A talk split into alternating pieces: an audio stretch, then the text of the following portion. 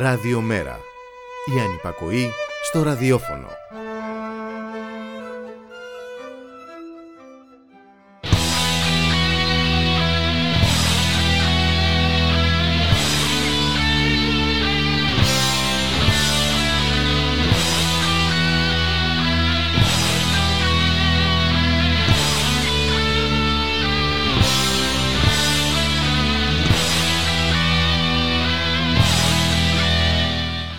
Χαίρετε κυρίες και κύριοι, ακούτε την εκπομπή στη δουλειά και στον αγώνα με τον Γιώργη Χρήστου. Στη δημοσιογραφική παραγωγή της εκπομπής Αγιάννα Αθανασίου, στη ρύθμιση του ήχου για σήμερα, ο Γιώργος Νομικός. Τρίτη 18 Οκτώβρη 2022 σήμερα κυρίες και κύριοι και έχουμε προγραμματίσει να μιλήσουμε κατά τη διάρκεια της εκπομπής με την Άννη Παπαρούσου που είναι δικηγόρος στη δίκη για τα αστυνομικά έκτροπα στη Νέα Σμήνη όπου κάθονται στο ειδόλιο 11 ε, μέσα σε εισαγωγικά κατηγορούμενοι ανάμεσά τους ο Άρης ε, Παπάς Ζαχαριουδάκης και ο Μύρος Μη που βασανίστηκαν άγρια ε, στο κολαστήριο της ΓΑΔΑ.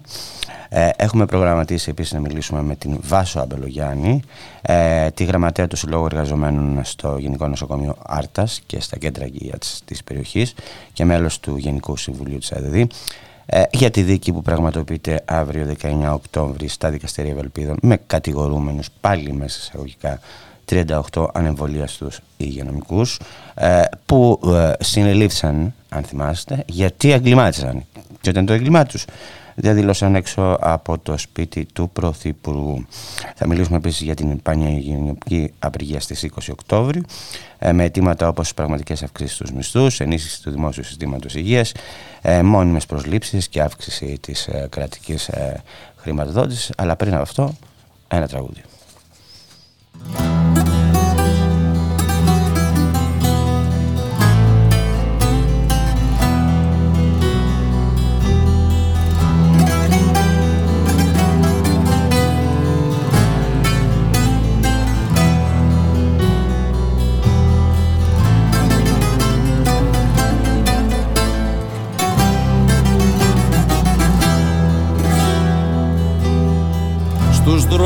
Μέσα έψαχνες να βρεις κάτι από σένα. Αυτό που κάποτε χάσες σε μια συμπλοκή. Νύχτα που καίγαν οι ματιές σαν κόφτερα μαχαιριά. Και εξηγήσεις γύρευες στου κόσμου την πλοκή.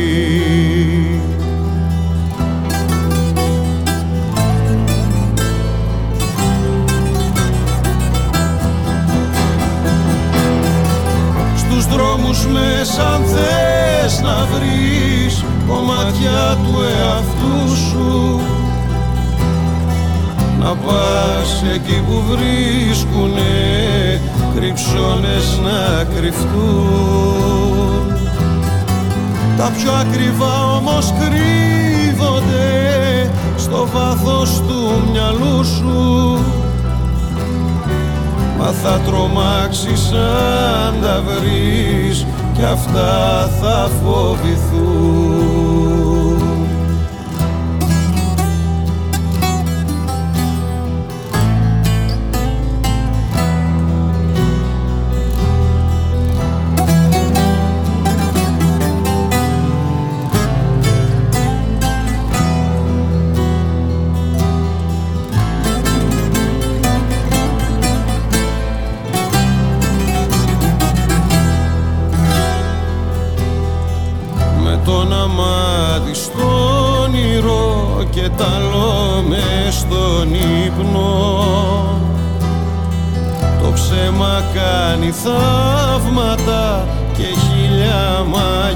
μαγικά Παιχνίδι μοιάζει ανώδυνο μαγδέρνει τις αλήθειες. Της νύχτας ξελογιάσματα του νου σου γιατρικά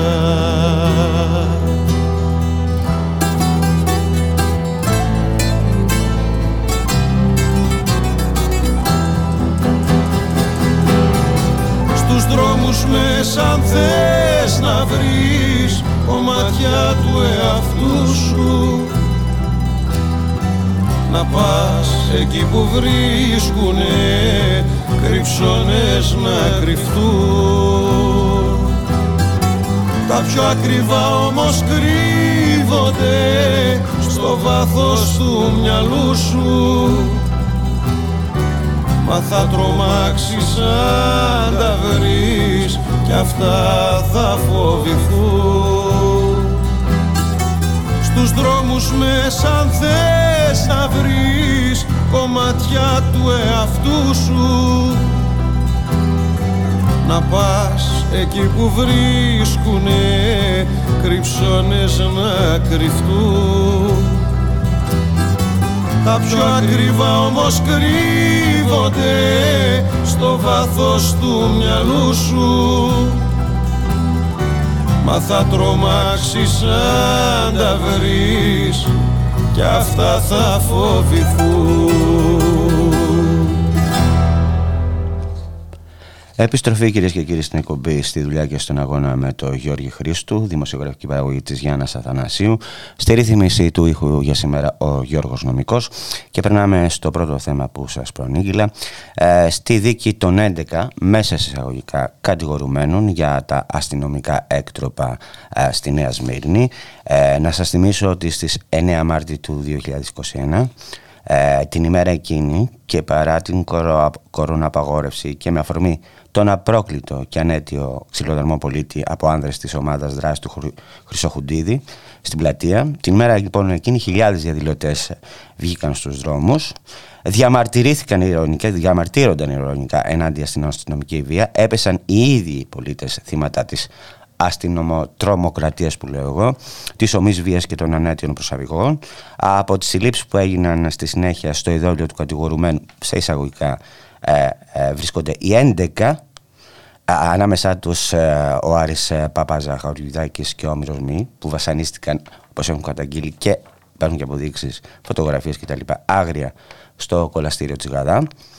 Σας λέω οι 11 από τους αρχικά 12 γιατί ο ένας εξ αυτών Αφού συνελήφθη, προφυλακίστηκε, λιδωρήθηκε, ξαναβαφτίστηκε Ινδιάνος, στο τέλος αφέθηκε ελεύθερος, διότι αποδείχθηκε φιάσκο της ελληνικής αστυνομίας, η οποία όπως αποδεικνύεται αρκέστηκε στη δίωξη και φυλάξη ενός αθώου, ώστε να δείξει ότι ε, έκανε δουλειά, ότι έπιασε τον ένοχο, με λίγα λόγια. Για τη δίκη αυτή θα μιλήσουμε με την ε, Άννη την Παπαρούζου, που είναι δικηγόρος ε, στη δίκη και βρίσκεται στην άλλη άκρη της τηλεφωνικής γραμμής. Γεια σου Άννη. Γεια χαρά, καλησπέρα. Καλησπέρα. Σήμερα ήταν η τρίτη μέρα, έτσι, και πήρε αναβολή. Ναι. Ε, στη συνεχεία, πήρε μάλλον συνέχεια για τις 5 12 δεν κάνω λάθος. Ναι, ναι. Αναβλήθηκε αυτή η δικη λόγω των ετοιμάτων που είχαμε όλοι οι συνηγοροι ε, τα οποία ήταν πολλαπλά. Ε, θεωρώ ότι υπήρξε μια τρομερά μεγάλη δυσκολία στο να αναβληθεί αυτή η δίκη την οποία δεν μπορούσαμε να την ερμηνεύσουμε με δικονομικούς όρους. Μπορούσαμε να την ερμηνεύσουμε με πολιτικούς όρους, με την έννοια ότι ήταν ένα δικαστήριο το οποίο απλά ήθελε να δικάσει τη συγκεκριμένη υπόθεση.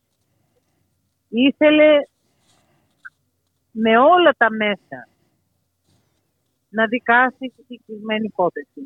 Απλώς τέθηκε ανυπέρβλητο κόλλημα ότι είχαμε βεβαίωση του συλλόγου μας ότι δεν μπορούμε να παραστούμε σε τρίτη Και το δικαστήριο, όπως ήταν λογικό και φυσικό, συνετάχθη προς αυτή την απόφαση. Το πρόβλημα είναι ότι έχουμε έναν άνθρωπο ο οποίος χωρίς κανένα λόγο, αλλά κανένα, ούτε ουσιαστικό, ούτε δικονομικό, παραμένει περιορισμένος στο σπίτι του η πολυεθνική επιτήρηση χωρίς τη δυνατότητα να μπορεί να πάει στη δουλειά του, να πάει στο γιατρό, δηλαδή χειρότερα από κράτηση σε φυλακές. Μιλάμε για τον Όμηρο Μη αυτή τη στιγμή, έτσι. Μιλάμε για τον Όμηρο Μη, όπου το αίτημα τέθηκε εξ αρχής στη δίκη και τέθηκε και στο τέλος όταν αναβλήθηκε το δικαστήριο, όπως είχαμε το δικαίωμα να το κάνουμε, τέτοιο και δεν έγινε δεκτό. Και θεωρώ ότι αυτό, αυτή η εξέλιξη δεν έχει καμία αιτιολογία. Ο Όμηρος, ο Όμηρος, ο Όμηρος των δικαστηρίων, έτσι, και της ε, κυβέρνησης. Όμηρος ακριβώς, Όμηρος ακριβώς. Θεωρώ ότι αυτή η ιδιότυπη κράτησή του υπό αυτούς τους όρους, η οποία είναι χειρότερη από φυλάκιση σε ορισμένα επίπεδα, δηλαδή τη δυνατότητα να εργαστεί, τη δυνατότητα να πάει στο γιατρό. Θεωρώ ότι είναι αδικαιολόγητη και ανετιολόγητη φυσικά από το δικαστήριο. Και για μένα, συγγνώμη που σε διακόπτω, και να πάει μια βόλτα ο άνθρωπος, να δει τον ήλιο. Ναι, εγώ δεν λέω καν για τη βόλτα. Εγώ σας λέω ναι. γιατί συνηθίζεται στη δικαστηριακή πρακτική. Δεν έχουμε άλλον τέτοιον. Πώς να σας το πω. Είναι η μοναδική περίπτωση. Θεωρείς ότι υπάρχει ε... κάποια, κάποια, πώς να το πω, ε, ε, εσκεμμένη διάθεση του δικαστηρίου να προχωρήσει ναι, ναι, στην... Το θεωρώ. Δυστυχώς, δυστυχώς, δυστυχώς έχω όλα τα εργαλεία και όλα τα δεδομένα για να θεωρήσω ότι αυτή είναι μια εσκεμμένη διαχείριση του περιστατικού, ότι αυτή είναι μια διατεταγμένη διαχείριση των δεδομένων που έχουμε από τη δικογραφία, η οποία πραγματικά δεν παρέχει κανένα ενοχοποιητικό στοιχείο για κανέναν. Αλλά έχουμε ένα κορυφαίο για την κυβέρνηση και για τη διαχείριση του περιστατικού δεδομένο, έναν αστυνομικό ο οποίος έχει υποστεί μια επίθεση, η οποία ε, αποκλήθηκε ως ε, απόπειρα ανθρωποκτονίας, μολονότι τα δεδομένα, τα ποινικά, τα ποινικά χαρακτηριστικά της πράξης δεν συνηγορούν προς ένα τέτοιο χαρακτηρισμό. Αλλά, εν πάση περιπτώσει, εφόσον υπάρχει μια τέτοια κατηγορία, δικαιολογεί και όποια άλλη ε, παρατυπία γίνεται σε αυτό το επίπεδο. Δηλαδή δικαιολογεί και μια δίκη σκοπιμότητας. Αυτό μου λες τώρα. Ναι, ναι, ναι. ναι. Εδώ μιλάμε πλέον για μια σωρία σκοπιμοτήτων, διαχείριση σκοπιμοτήτων σε αντιπαράθεση με την ε, καθολικά έτσι, ομολογημένη αρχή ότι πρέπει να γίνεται μία διαχείριση νομιμοτήτων. Εδώ έχουμε δίκες σκοπιμότητας, οι οποίες ε, στοχεύουν στο να καταδικάσουν κάποιους ανθρώπους, αν και δεν υπάρχουν τα αντίστοιχα δεδομένα, παρά το γεγονός ότι η ένομη τάξη υποδεικνύει την νομιμότητα ως μια κύρια αρχή της διαχείρισης όλων των δικών και όλων των διαδικασιών που έχουν, που έχουν σχέση με την ποινική διαχείριση των πραγμάτων. Εκ των προτέρων δηλαδή η ίδια η δικαιοσύνη έχει, ε, ε, πώς να το πω, έχει ε, αποδομήσει το τεκμήριο της αθωότητας. Αυτό καταλαβαίνω τι μου λες τώρα. Ναι, ναι, ναι. Ισχύει αυτό, έτσι είναι. Αυτή η εξειδίκευση είναι μέρος μιας γενικότερης διαπίστωσης η οποία είναι να γινει Αυτό που έχουμε ως πρόβλημα τώρα είναι ότι ναι, μεν αναβλήθηκε η δίκη με τα χίλια βάσανα και με τα χίλια ζόρια, ε, παρότι όλα τα αιτήματα ήταν νόμιμα και βάσιμα και δίκαια, με την έννοια ότι δεν μπορεί όλοι οι κατηγορούμενοι να υφίστανται μια, ε, έναν περιορισμό των ε, υπερασπιστικών τους δικαιωμάτων επειδή ένας άνθρωπος από τη δίκη βρίσκεται υπό ηλεκτρονική επιτήρηση το οποίο δεν είναι ταυτόσιμο προς την ε, προσωνή κράτηση ώστε να, ώστε να ισχύει το όριο του 18 μηνων Εδώ έγινε λοιπόν μία διαχείριση ανάλογη σαν να είχαμε να κάνουμε με 18 μήνων.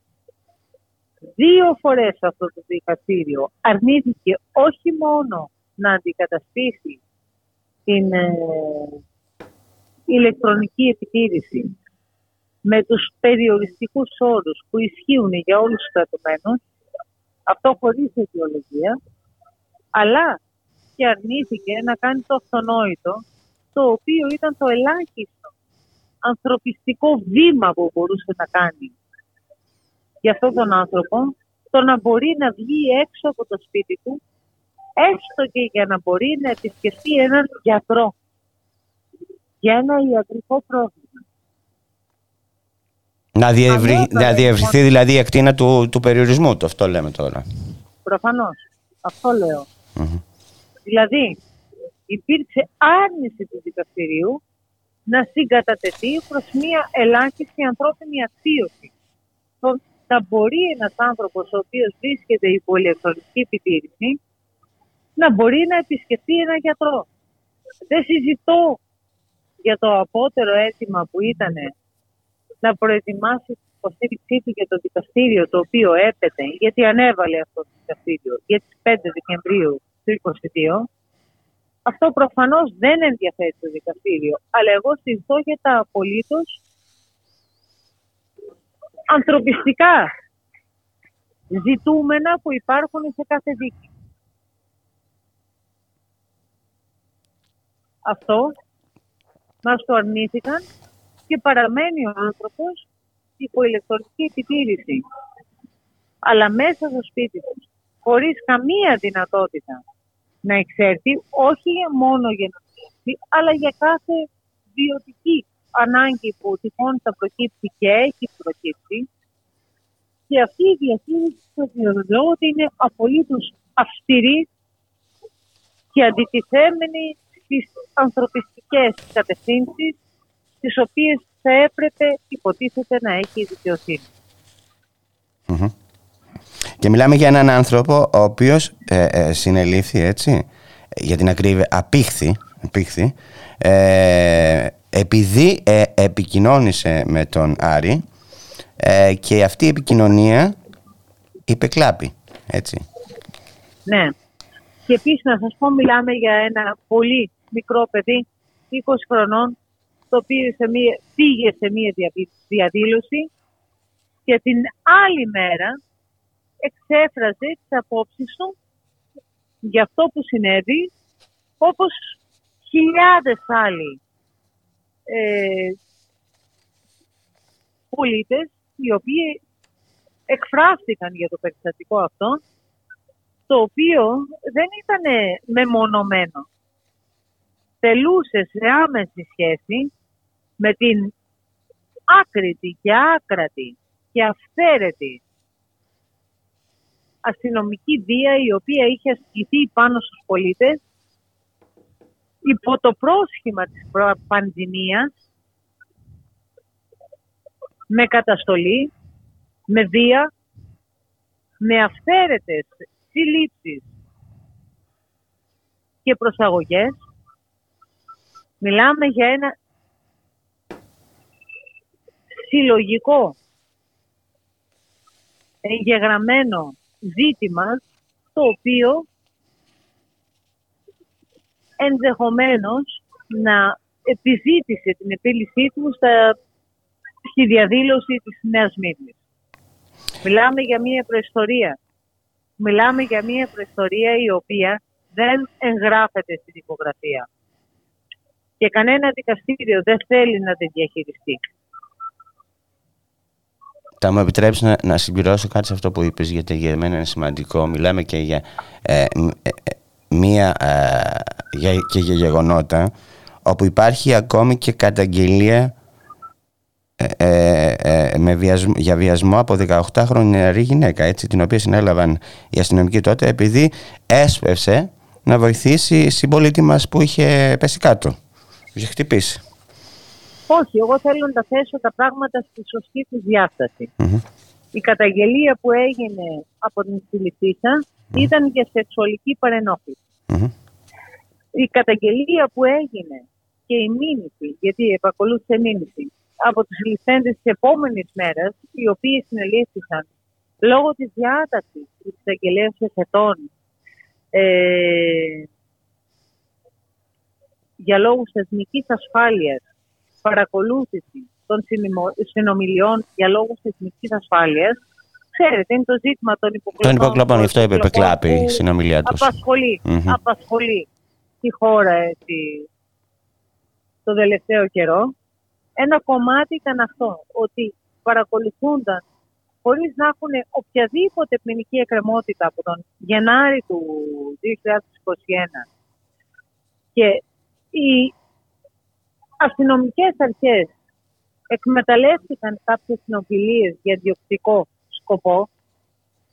Αυτό είναι το ζήτημα που αφορά τους δύο κατηγορούμενους που συνελήφθησαν την επόμενη μέρα λόγω αυτής της διάταξης οι οποίοι βασανίστηκαν από την ατρομοκρατική και έχουν υποβάλει μήνυση η οποία εκκρεμεί και περιμένουμε με αγωνία εμείς τη συνηγορία που την υποβάλαμε αυτή τη μήνυση να δούμε πώς θα πάει και πότε θα καταλήξει κάπου.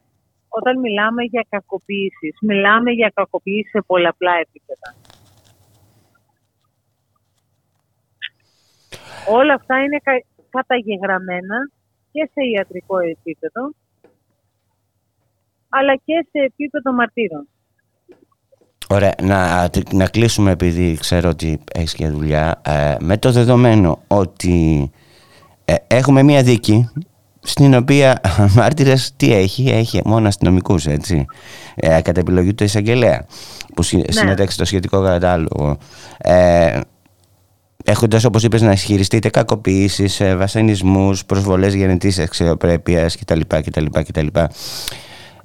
Τι περιμένετε από εδώ και πέρα, πώς θα κινηθείτε; Κοιτάξτε, κάθε ακροματική διαδικασία έχει τη δική της αλήθεια. Mm-hmm. Εμείς οι δικηγόροι πιστεύουμε πάντοτε ότι μπορούμε αυτή την αλήθεια να την αναδείξουμε. Αυτή την αλήθεια μπορούμε να την αναδείξουμε όχι μόνο με τις δικές μας δυνάμεις, αλλά και από τις ελλείψεις της δικογραφίας που έχουμε να χειριστούμε. Αυτή η δικογραφία που έρχεται στο ακροατήριο είναι μια δικογραφία εντεταλμένη, σημαδεμένη. Έρχεται με το σκοπό να, με μια επισήμανση να καταδικαστούν οι κατηγορούμενοι. Αλλά εμείς έχουμε πολύ περισσότερα μέσα. Μαρτυρίες, καταθέσεις, αποδεικτικό υλικό, προκειμένου να το θέσουμε υπόψη του δικαστηρίου που θα δικάσει και να πείσουμε και τους τακτικούς δικαστές και τους ενόρκους ότι δεν είναι αυτή η αλήθεια. Δηλαδή, μη με ρωτάτε για στρατηγική. Η στρατηγική μας είναι η αλήθεια. Και έχουμε τεκμήρια και έχουμε αποδείξεις. Να είστε κατασκευασμένα κατηγορητήρια δηλαδή. Απέναντι στα κατασκευασμένα κατηγορητήρια έχουμε την αλήθεια. Σωστά, ναι. Πήγα να πω κάτι ναι. άλλο. Ε, όπως γίνεται και με την περίπτωση ε, με τη δίκη των ε, τεσσάρων ε, συλληφθέντων στις 28 Ιούλιο, έτσι. Κατασκευασμένα κατηγορητήρια και εκεί είναι. Εννοείται. Εννοείται. Απέναντι σε όλα αυτά έχουμε την αλήθεια. Η αλήθεια, ξέρετε, είναι κατοικιστική. Έχει αυτή την ιδιότητα. Έχει αυτή την ιδιότητα και να σου πω που αποδείχθηκε. Αποδείχθηκε στην περίπτωση ενός, ε, ενός ανθρώπου 27 χρονών που συνελήφθη στα επεισόδια που έγιναν στη δολοφονική ε, επίθεση των ΜΑΤ στο Αριστοτέλειο Πανεπιστήμιο της Θεσσαλονίκης στη συναυλία ναι. του Παπακοσταντίνου που αθώθηκε ο άνθρωπος γιατί έπεσε το κατηγορητήριο το πλαστό. Και έκανε θόρυβο κιόλας. Τα δικαστήρια, τα δικαστήρια θα δέχονται από εδώ και στο εξής όλο και περισσότερο τέτοιες περιπτώσεις και τέτοιες δικογραφίες να χειριστούν. Επειδή υπάρχει μία τυποποίηση στη διαμόρφωση της κατηγορίας η οποία περιέχει και ένα ψέμα και μία διαστρέβλωση και τα δικαστήρια θα ελεγχούν ως προς τη δυνατότητα να ελέγξουν αυτή την ε, ανακρίβεια και αυτή την επισφάλεια και να την εξαιρέσουν από το δικαστικό σύστημα. Από εδώ και στο εξής θα έχουμε να κρίνουμε το δικαστικό μηχανισμό ως προς την απόκριση που θα έχει με βάση δικογραφίες που έρχονται χωρίς κανένα στοιχείο και με βάση τα στοιχεία που θα θέτουν οι κατηγορούμενοι γιατί έχουμε ευτυχώς πολύ περισσότερες καταγραφές από το παρελθόν. Άρα λοιπόν θα τίθεται ενώπιον τους η αλήθεια. Και το ζήτημα θα είναι η απόκριση του δικαστικού μηχανισμού απέναντι σε αυτή την αλήθεια, η οποία θα είναι απολύτως τεκμηριωμένη. Αυτό έχω να πω. Σε, ευχα... σε ευχαριστώ πολύ. Σε ευχαριστώ πάρα πολύ. Να είστε καλά. Χαιρετώ. Γεια χαρά. Γεια.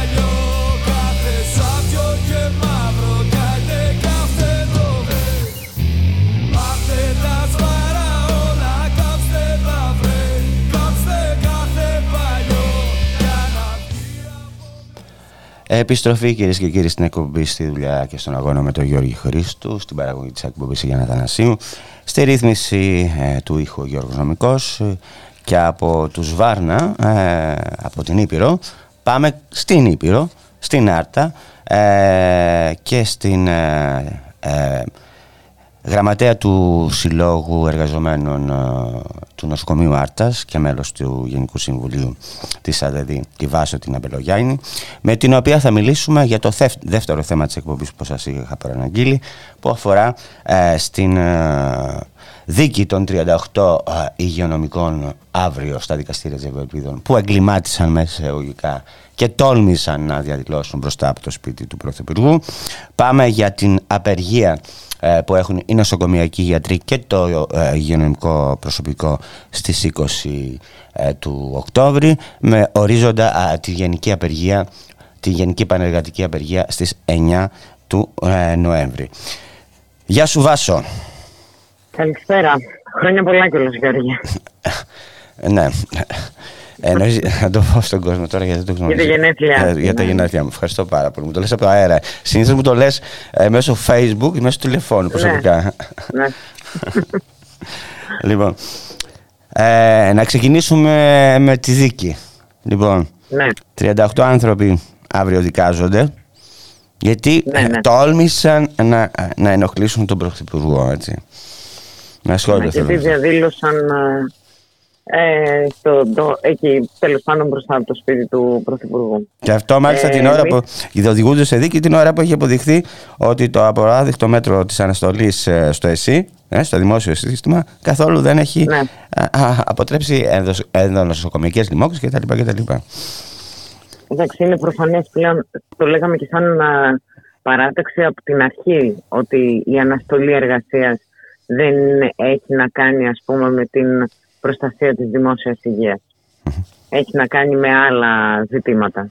Φαίνεται ότι η κυβέρνηση αυτό ακόμη δεν το έχει λύσει και επιμένει στην αναστολή εργασίας με χιλιάδες ε, συναδέλφους εργαζόμενους εκτός δουλειάς από το Σεπτέμβριο του 2021 και μετά, ε, χωρίς μισθό, Σημαντικό. χωρίς ε, ασφαλιστικές εισφορές, χωρίς να λογίζεται αυτό ως χρόνος προϋπηρεσίας.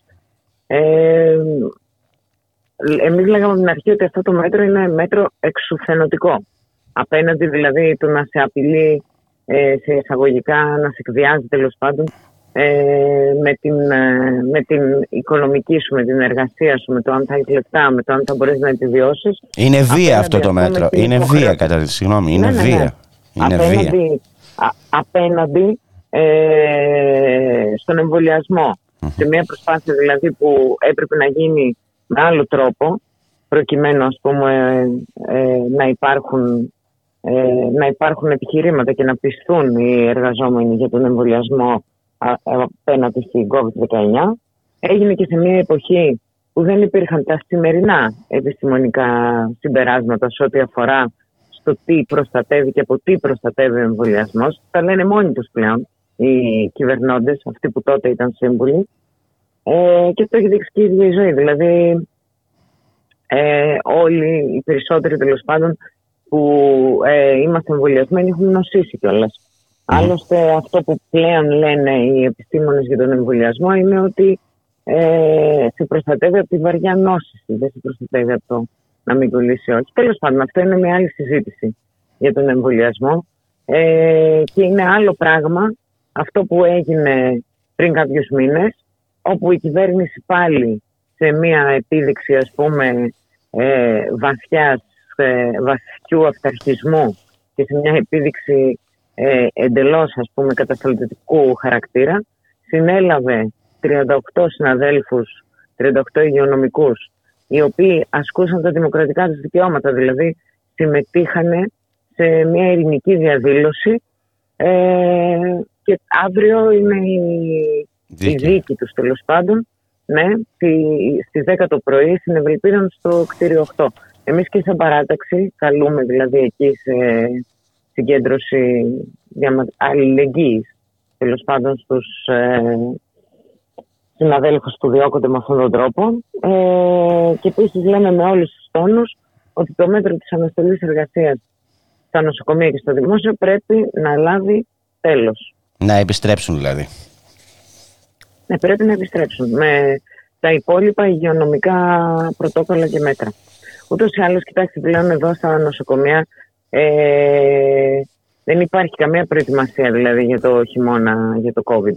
Να ξέρετε ότι η εντολή από το η εντολή εισαγωγικά, ας πούμε, από το Υπουργείο Υγείας για το πώς θα γίνονται οι νοσηλίες COVID πλέον, είναι ότι θα υπάρχουν συνοσηλίες μέσα στις ίδιες κλινικές.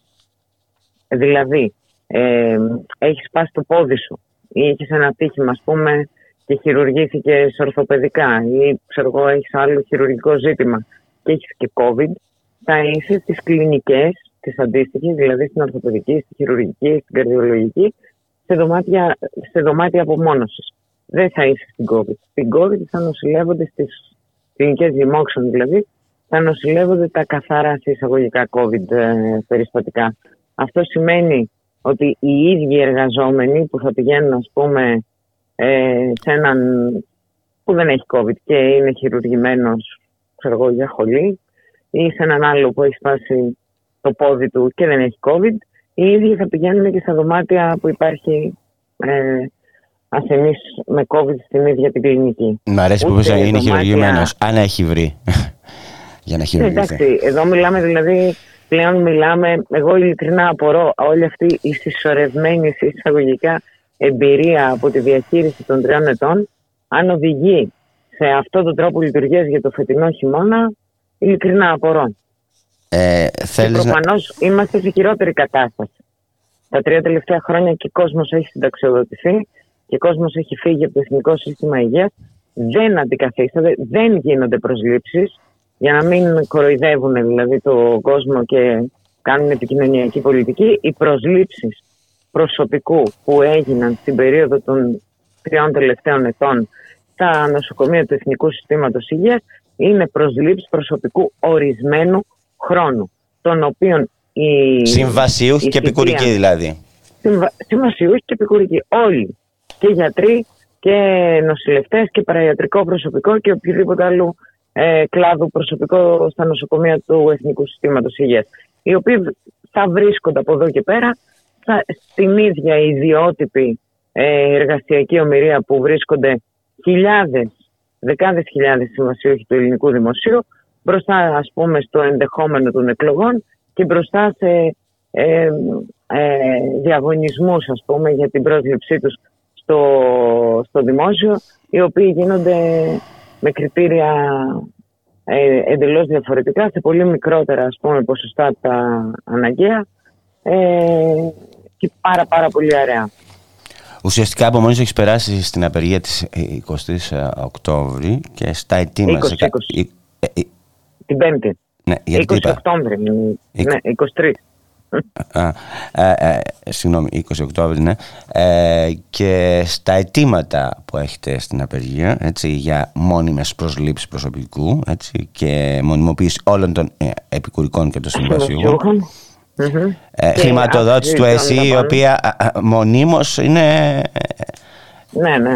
μείον. Περιμένουμε να δούμε το φετινό προσχέδιο του προπολογισμού όταν ας πούμε θα, θα βγει, να δούμε αν και για τρίτη χρονιά η κυβέρνηση της Νέας Δημοκρατίας θα περικόπτει δαπάνες από τη δημόσια υγεία και από την λειτουργία ας πούμε των δομών του Εθνικού Συστήματος Υγείας ε, γιατί αν το κάνεις θα είναι η τρίτη χρονιά εν μέσω πανδημίας. Αυξήσεις, πραγματικές αυξήσεις των μισθών. Ξέρεις, ε, προχωράω λίγο γρήγορα εγώ έτσι, γιατί ναι. έχει, για μένα έχει σημασία. Διότι όταν έχεις ένα. Μισό λεπτό. Όταν έχεις ένα εργαζόμενο στο δημόσιο σύστημα υγείας, ο οποίος είναι μόνιμος, έχει σταθερό μισθό, ξέρει τι κάνει, ε, έχεις καλυμμένες όλες τις θέσεις εργασίας, δεν είναι ο άλλος ε, από την υπεραντιτικοποίηση καταπονημένος ε, ανθρώπινα δεν μπορεί αυτός ο άνθρωπος να επεξέλθει στα καθήκοντά του. Είναι και συμφέρον των ασθενών δηλαδή η μόνιμη θέση εργασίας στα δημόσια νοσοκομεία και η κάλυψη όλων των κενών θέσεων, νομίζω. Είναι προφανέ. Αν λέμε ότι θέλουμε ένα εθνικό σύστημα υγείας το οποίο να μπορέσει να καλύπτει ας πούμε τις ανάγκες της λαϊκές, τις ανάγκες όλων των πολιτών χωρίς προσχώματα και χωρίς να βάζουμε ας πούμε κριτήρια για το ποιος θα μπει και πώς θα μπει στο, στις δομές του Εθνικού Συστήματος Υγείας. Ε, είναι προφανές αυτό ότι χρειάζεται επιπλέον προσωπικό. Ακόμη και στους πετσοκομμένους οργανισμούς του Εθνικού Συστήματος Υγείας του 2012 του κυρίου Λοβέρδου τότε Υπουργού Υγείας περικοπή 30% των οργανικών θέσεων και των κρεβατιών. Έγινε το 2012 στα πλαίσια του πρώτου μνημονίου. Ε, ακόμη και αυτοί οι οργανισμοί πετσοκομμένοι έχουν τεράστια κενά Δηλαδή το, το προσωπικό δεν επαρκεί ούτε το ιατρικό, ούτε το νοσηλευτικό, ούτε των άλλων κλάδων. Αυτά πρέπει, απαιτείται να καλυφθούν. Αν λέμε ότι θέλουμε να έχουμε ένα εθνικό σύστημα υγείας. Θέλουμε, διότι, διότι αν μου επιτρέπεις, ε, θέλουμε διότι ε, ο προσωπικός γιατρός είναι κόφτης, ε, η πρόσβαση των ανασφάλιστων είναι ναι και αυτή ε, ε, μπορεί, μπορεί, μπορούμε να πούμε ότι δεν υπάρχει πια γιατί για να βρεις ραντεβού έτσι, είναι πάρα πολύ δύσκολο ή θέλουμε ένα, νοσοκο, ένα δημόσιο σύστημα υγείας δύο ταχυτήτων ε, νοσοκομεία πολλών ταχυτήτων, φτωχοκομεία και νοσοκομεία για τους πλουσίους έτσι. τι θέλουμε τελικά; Κοίτα να δεις ο λαός θέλει ένα εθνικό σύστημα υγείας θέλει να μπορεί να καλύπτει τις ανάγκες που έχει σε υγεία άμεσα γρήγορα χωρίς να, να, να χρειάζεται να μετακινηθει έτσι ώστε να μπορεί να ανταποκριθεί ε, στη, στην υπόλοιπη ζωή του, δηλαδή να, να μπορέσει να επιβιώσει. Η κυβέρνηση της Νέας Δημοκρατίας αυτό που θέλει είναι να κουφάρει ε, εθνικό σύστημα υγείας το οποίο να το δίνει κλασικά όπως γίνεται στη δική μας τη χώρα σε όλα τα, ας πούμε, σε όλα τα επίπεδα και σε όλα τα πεδία να το δώσει βορρά στον ιδιωτικό τομέα προκειμένου να έρθουν εδώ στην πράξη δημοσίου και ιδιωτικού τομέα να κερδοσκοπήσουν και να βγάλουν λεφτά στην πλάτη ας πούμε του, στην καπούρα του ελληνικού λαού και στην πλάτη των, των αναγκών τους. Αυτό θέλει η κυβέρνηση της Νέας Δημοκρατίας. Αυτό ήθελε εξ αρχής, το εξέγγειλε. Ε, τον, ε, ένα μήνα πριν ας πούμε μπούμε στη, στη διαδικασία της πανδημίας, το Φλεβάρι του 2020, σε αυτή τη μεγαλειώδη ας πούμε εκεί, ε, παρουσίαση που είχε κάνει στο Ζάπιο που είχαν επέμβει όλοι, όλες τις συνδικαλιστικές οργανώσεις των εργαζόμενων στην υγεία, αν θυμάσαι, και η ΟΕΝΚΕ και η ΠΟΕΔΗΝ και η ΑΔΕΔΗ. Την κάλυπτα, την κάλυπτα, την κάλυπτα. Ναι, που την κάλυπτες. Αυτά ανακοίνωναν το Φλεβάρι του 20 για το Εθνικό Σύστημα Υγείας. Πώς θα πάρουμε ό,τι έχει απομείνει σε εξοπλισμό και για να, για να μπορέσουμε ας πούμε αυτό το πράγμα να το πουλήσουμε στους ιδιώτες, να μας πουλάνε οι ιδιώτες υπηρεσίες για να βγάλει να βγάλει ας πούμε ο ιδιωτικός τομέα στην Ελλάδα ε, χρήματα πάνω στο κουφάρι του Εθνικού Συστήματος Υγείας αδιαφορώντας για τις ανάγκες τις λαϊκές, για τις ανάγκες των πολιτών. Αυτή είναι η πολιτική που θέλει να εφαρμόσει. Και ξεδιπλώνεται αυτή η πολιτική τους τελευταίους μήνες που από τη μία έχουμε ας πούμε επικοινωνιακές ανακοινώσεις από το Υπουργείο Υγείας ότι να ορίστε τελειώνει ο COVID, τέλειωσε.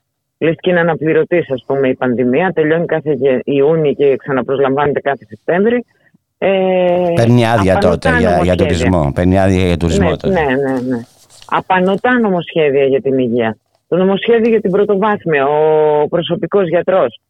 Ε, δηλαδή. Έρχεται εντάξει, για τη δευτεροβάθμια για εσά, για τα δημόσια νοσοκομεία, έτσι. Ναι, τώρα εδώ, τώρα εδώ. Ε, κουνάει το καρότο στους ε, συναδέλφους γιατρούς των δημόσιων νοσοκομείων. Τους λέει ότι μπορούν ας πούμε να ανοίγουν και ιατρείο το απόγευμα και να έχουν και άλλη δουλειά. Δεν ξέρω πόσες ώρες θα δουλεύουν οι γιατροί. Δηλαδή, ένα οκτάωρο στο δημόσιο και το απόγευμα θα έχουν και ιατρείο.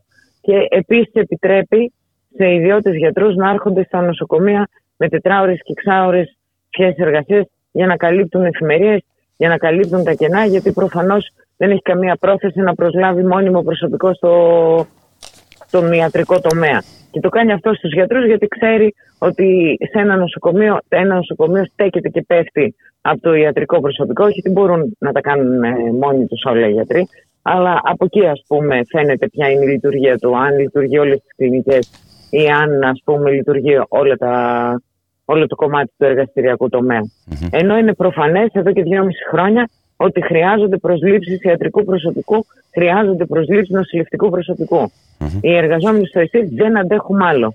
Και αν βάλεις όλο αυτό το σκηνικό και την κατάσταση που υπάρχει γύρω-γύρω, με την, με την ακρίβεια, με τον πληθωρισμό, με, την, ε, με, με, τα, με τους λογαριασμούς ας πούμε για την ενέργεια και το να πάμε να φουλάρουμε στο το αυτοκίνητο βενζίνη ή πετρέλαιο, να βάλουμε δηλαδή για να μπορούμε να μετακινούμαστε, για να πάμε ταξίδι σε λίγο θα ισοδυναμεί, ας πούμε, θα μας λένε να το δηλώσουμε στο πόθεν έσχες.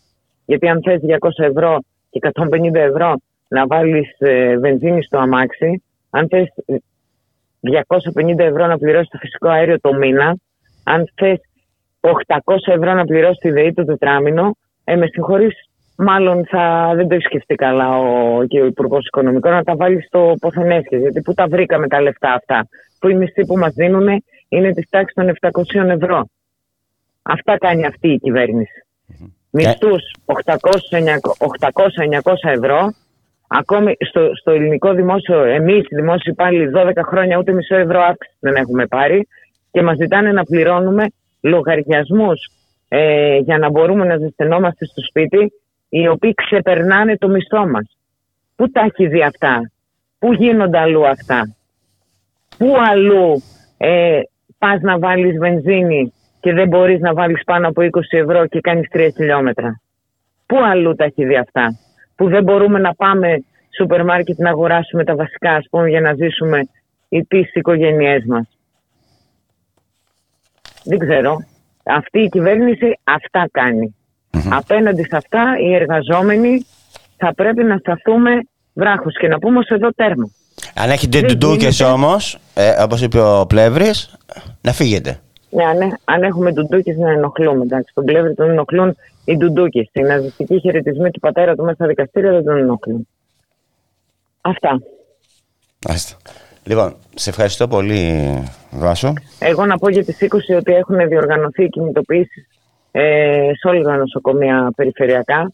Παρόλο που είναι μια πολύ δύσκολη περίοδος γιατί έχουμε και τη μεγάλη υπεργειακή κινητοποίηση 9 Νοέμβρη και περιφερειακά και κεντρικά λοιπόν ο κόσμος της υγείας έχει οργανώσει κινητοποιήσεις και θα είναι είτε έξω από τα νοσοκομεία είτε στο δρόμο να διαδηλώσει και να απαιτήσει αυτά που, ε, που του ανήκουν, αυτά που δικαιουται Και θα το κάνουμε όλοι μαζί μαζικά σε ένα κλίμα ας πούμε που με τον ίδιο τρόπο θα προχωρήσουμε και για την ε, απεργιακή κινητοποίηση η οποία είναι πανεργατική και πανδημοσίου υπαλληλική στις 9 του Νοέμβρη. Σε ευχαριστώ πολύ Βάσο. Χαιρετώ. Εγώ ευχαριστώ και, και καλά κουράγια και καλή δύναμη. Καλή δύναμη σε όλους μας και αγώνας. Γεια, γεια. Να σας πω κυρίες και κύριοι ότι σήμερα με πρωτοβουλία των ε, συνταξίχων της, ε, για την ακρίβεια της Πανελλήνιας Ένωσης Συνταξίχων Εκπαιδευτικών ε, πραγματοποιήθηκε συνέντευξη τύπου, κοινή συνέντευξη τύπου με την ΟΕΝΓΕ, την Ομοσπονδία των Ενώσεων Νοσοκομεϊκών Γιατρών στην αίθουσα του ΤΕΕ. Ε, παρέβρεθηκαν και άλλοι εκπρόσωποι τους συλλόγους. Ε, για το θέμα ήταν ε, τα προβλήματα που αντιμετωπίζουν οι συνταξιούχοι και όλοι οι εργαζόμενοι που αναζητούν ε, μια δημόσια δωρεάν υπηρεσία υγείας έγινε αναφορά στους συνταξιούχους που έφυγαν από κοντά μας εξαιτίας της πανδημίας αλλά και από την ε, λυπή πρωτοβάθμια ιατροφαρμακευτική περιθέλεψη, το κλείσιμο νοσοκομιακών μονάδων, τη διάλυση του ΕΣΥ, την ιδιωτικοποίηση των ιατρικών εξετάσεων, όλα αυτά που λέγαμε πριν με τη Βάσο. Ε, όπως είπε ο πρόεδρος ε, της ΠΕΣΕΚ, το ποτήριο τους συνταξίου έχει ξεχυλήσει. Ε, μετά και το φιάσκο για τον προσωπικό γιατρό, τον οικογενειακό γιατρό, που σας είπα ότι έχει αποτύχει αυτός, οι νοσοκομιακοί γιατροί είπαν ότι έχει αποτύχει αυτός ο, ο, θεσμός και ουσιαστικά αποτελεί ένα κόφτη στο να μην πηγαίνουν ε, προς τα δημόσια νοσοκομεία όσοι χρειάζονται γιατρό και να στέλνονται έτσι στους ιδιώτες. Ε, αποφασίστηκε και να μην συμβαστούμε αυτή την άθλια κατάσταση ε, ενέκριναν ένα κάλεσμα για ενίσχυση της απεργίας και του συλλαλητηρίου των νοσοκομιακών γιατρών και του νοσηλευτικού προσωπικού της ΠΟΕΔΗΝ, δηλαδή που όπως είπαμε είναι στις 20 Οκτώβρη στην Αθήνα. Υπάρχει από τις 8 η ώρα το πρωί ε, στο μετρό, στο Μέγαρο Μουσικής. Θα αρχίσει μια πορεία προς το Υπουργείο Υγείας. Ε, διαπίστω, διαπιστώθηκε ότι η πολιτική που εφαρμόζεται στον τομέα της υγείας δεν ανατρέπεται με ευχολόγια και με μονομένες ε, διεκδίσεις. Γι' αυτό ε, εκπαιδευτική παιδεία, υγεία δηλαδή δεσμεύτηκαν ε, να συντονιστούν σε κοινούς αγώνες. Άλλωστε να σας πω, αν θυμάστε ότι οι νοσοκομιακοί γιατροί στα ειδήματά τους αυτό που προέβαλαν πάντα ήταν μέτρα προστασίας κατά του κορονοϊού στις συγκοινωνίες, μέτρα προστασίας στα σχολεία και μάλιστα έλεγαν ε, περισσότερες τάξεις, λιγότερα παιδιά. Ε, αυτό το συνδέει με την παιδεία. Ε, να για την επαναφορά του 13ου και του 14ου μισθού και της σύνταξης. Έτσι. Ε, είχε αυξήσεις, ουσιαστικές αυξήσεις στους μισθούς και στις συντάξεις που όπως είπε στους μισθούς ε, στη συντάξη μονίμως ε, ε, οι συντάξεις μόνιμω περικόπτονται με τον ένα ή τον άλλον τρόπο και θα περικοπούν ακόμη περισσότερο στο δημόσιο με το ξεπούλημα, με την υφαρπαγή ε, του Μετοχικού Ταμείου ε, Πολιτικών Υπαλλήλων που επιχειρεί με το νομοσχέδιο για την ε, ασφαλιστική μεταρρύθμιση, με το μήνυ ασφαλιστικό που είναι σε διαβούλευση αυτή τη στιγμή η κυβέρνηση. Ε, ε, ζήτησαν ε, μαζικές προσλήψεις μόνιμου προσωπικού στην υγεία και στην παιδεία, μόνιμες έτσι, ε, ε, και ζήτησαν επίσης δωρεάν υγεία για όλο το λαό. Ε, θα παλέψουν γι' αυτό και κάλεσαν στην απεργιακή συγκέντρωση όπως σας είπα στην 5η 20, την 5η 20 Οκτώβρη 8.30 ώρα στην πλατεία Μαβίλη όσον αφορά εδώ στην Αθήνα.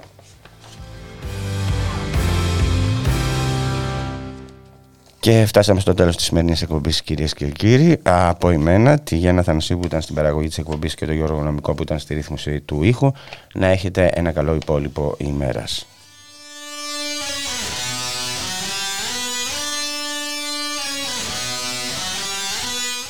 Ακολουθεί η εκπομπή Ιχνή της Πόλης με την Έφη Παύλο